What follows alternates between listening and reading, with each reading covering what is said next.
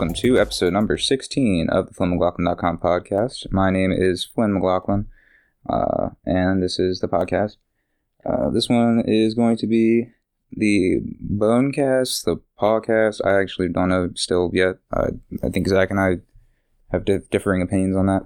But uh, this episode is going to be about dog bones. So I figured who better to talk to about dog bones than my very own dog bone disposal unit, Gina Doubtfire Linetti Johnson McLaughlin.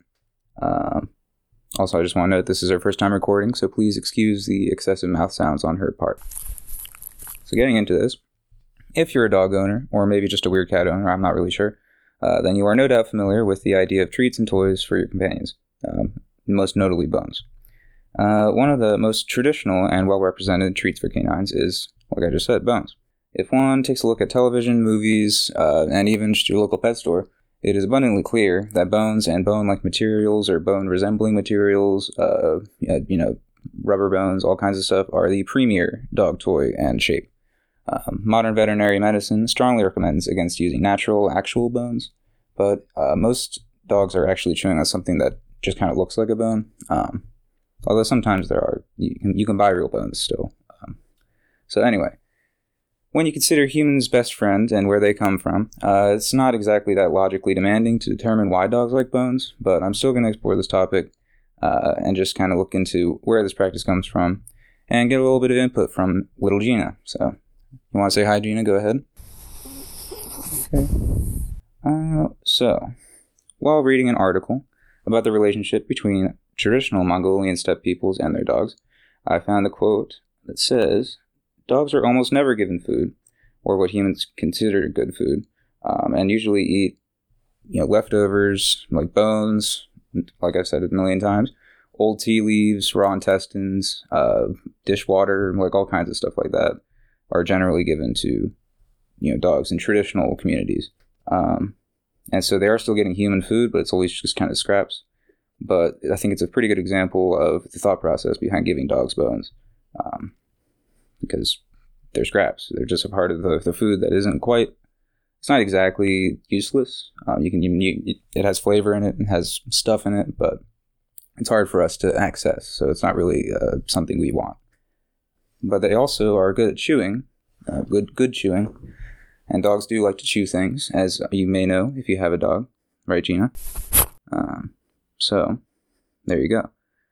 Uh, I also read an article on psychologytoday.com, which I, I'm not sure if that's even a reputable website, but hey, i will link it to you anyway, that claims that bones themselves were a crucial source of animal fat for early humans, uh, coming from bone marrow, mainly. I mean, there's also some like bits and pieces of meat and stuff.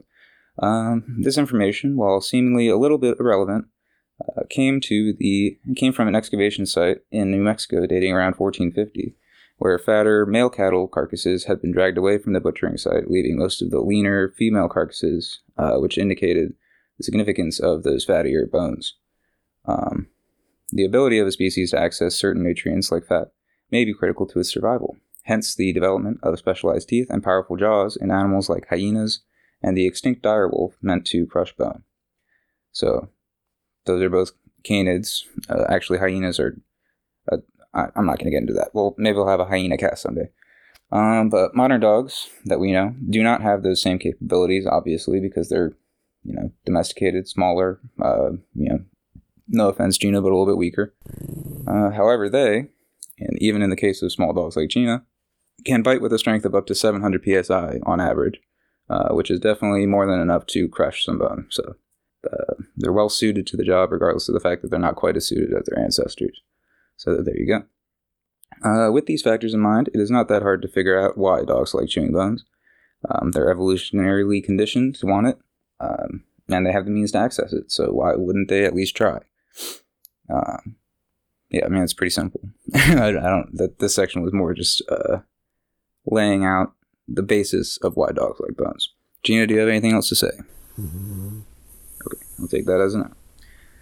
Um, as many dog owners already know, it isn't a good idea to give your furry little friend a cooked bone, um, because these often become super brittle after heating, and that'll lead to splintering um, and bone shards and all kinds of stuff that your dog will chew, which is obviously not very good for the intestines uh, or the throat or the stomach or any the mouth, all of it. It's all bad. Um, so you definitely don't want to definitely don't want to give them a cooked bone.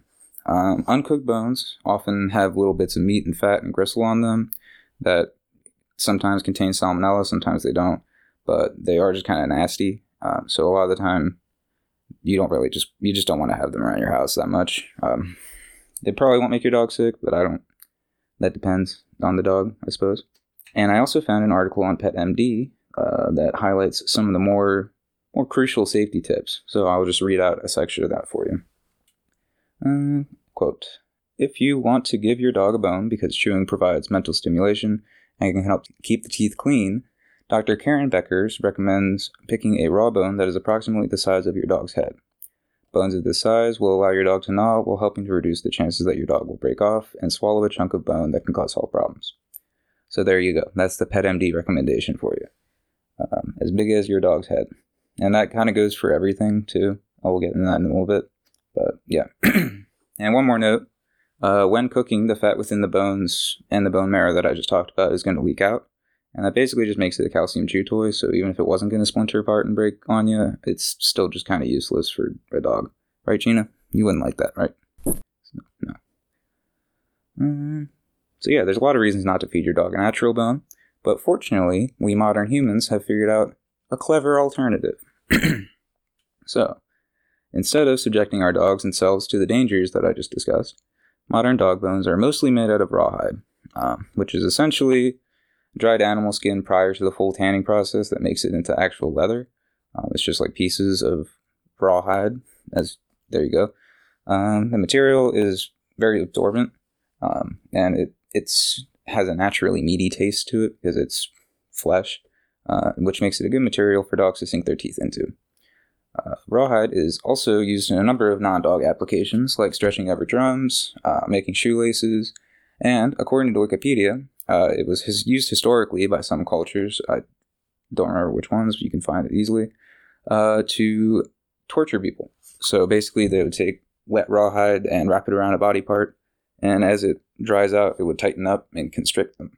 Uh, so usually, I guess it would kill you, but hey, I don't know. um, mm-mm. so for non-torture purposes, uh, Rawhide is generally just gathered up at a slaughterhouse, cut into strips, and then placed into a high salt solution um, and made into the shape of a bone and allowed to dry out. And that's how we get dog bones. So, shout out to Rawhide. Um, in reading an article from the American Kennel Club, I learned that rawhides, while far safer than natural bones, do still have some risks. So, I'll talk about them here. Uh, depending on your dog's size and general style of chewing, there can be issues digesting and or choking on a chewed off piece of rawhide. Uh, smaller, more timid dogs, like Eugenia, uh, will most likely not really run into as much problems with rawhide because the bits that they can rip off and do rip off are a lot smaller, um, and they can swallow them easily and they pass through the digestive system no problem. But bigger, more gung ho dogs, like many people have, uh, often will bite off a piece that is quite literally bigger than they can chew, um, and they will choke or you know all kinds of stuff can happen that goes wrong. Uh, it can expand in the stomach a little bit or in the throat. I mean, a lot of bad things can happen. Um, so yeah, I'm not to say to take your big dog's bones away because that's you know kind of silly, but at least be observant of the way that they chew um, and the size of the things that they're breaking off because especially if you're going to be gone for a long period of time or like going to work or whatever just in case you never know um, and they also recommend that you learn how to do CPR on your dog. I don't personally know how to do CPR on a dog, but I'm going to consider looking into it. So, some some food for thought. Now, Gina, I know that you love bones, you love treats, you love food, you love people, but there's a whole world of dog entertainment out there, and we call them toys. so you have your Kongs, your tennis balls, and in your case, you know, you have lamb chop. Uh, and for some dogs, they'll, they'll they're happy with just a stick. You know, so it, it's there's all kinds of toys out there for all kinds of dogs. Um, what a dog will be interested in depends on a lot of their breed and the physical and behavioral attributes of that breed. Um, but also, dogs just have an individual personality. So you know, like I said, Gina loves lamb chop, and I think a lot of dogs love lamb chop, but I'm not quite sure about that. Don't quote me on that. Uh, I don't plan to go too much into depth because little Gina is getting antsy, but I do want to talk a little bit about other dog toys and their significance to the species. Um, mostly because I found like one article that I got way too into when I was researching. So, uh, let's see. Okay. So I found an article from researcher G.M. Burghardt on uh, from the Behavior Journal, which I assume is just focused on animal research. I'm not really sure. Sorry, I didn't look that into it. I, I just read the article. Um, and discusses the role of object play in animals, particularly in dogs. Um, they basically ran an experiment to analyze the motivations behind play in dogs, uh, where they presented a number of toys to, I think it was like five different types of toys, to three different breeds at approximately three to seven weeks old. That's the range. They, they started the study when they were three weeks old and then followed them until seven weeks old with like, I think it was a check in every other week or every midway through each week, sorry. um, and found that there's a wide range in playtime and play style depending on the breed, as well as the age of the individual. Um, so the breeds that they chose were Welsh Terriers, Vizslas, and Poodles, standard poodle. Uh, and according to the study, the terriers seem to be a little bit developmentally behind the other dogs, both physically and mentally. And here's a quote While it appears that Welsh Terriers were less interested in toys, this may be due to their slower de- developmentally developmental trajectory, i.e., sleeping more than other breeds. Um, they were very toy oriented when awake, but were physically less able to do as much with them. So they're a little bit smaller, so they're not quite as physically capable of messing around with stuff. Uh, they also found that social play, as in dogs playing with each other, uh, developed later than solitary play in all three breeds, with Vizslas and Poodles beginning to play together around 4.5 weeks, and the Terriers taking it all the way to 6 to 7 weeks, like the end of the study. So it that just further evidence, I guess. um, the conclusion of the study is not very conclusive, to be honest with you, but they they did state that puppies from a young age. Oh, there's a quote, by the way.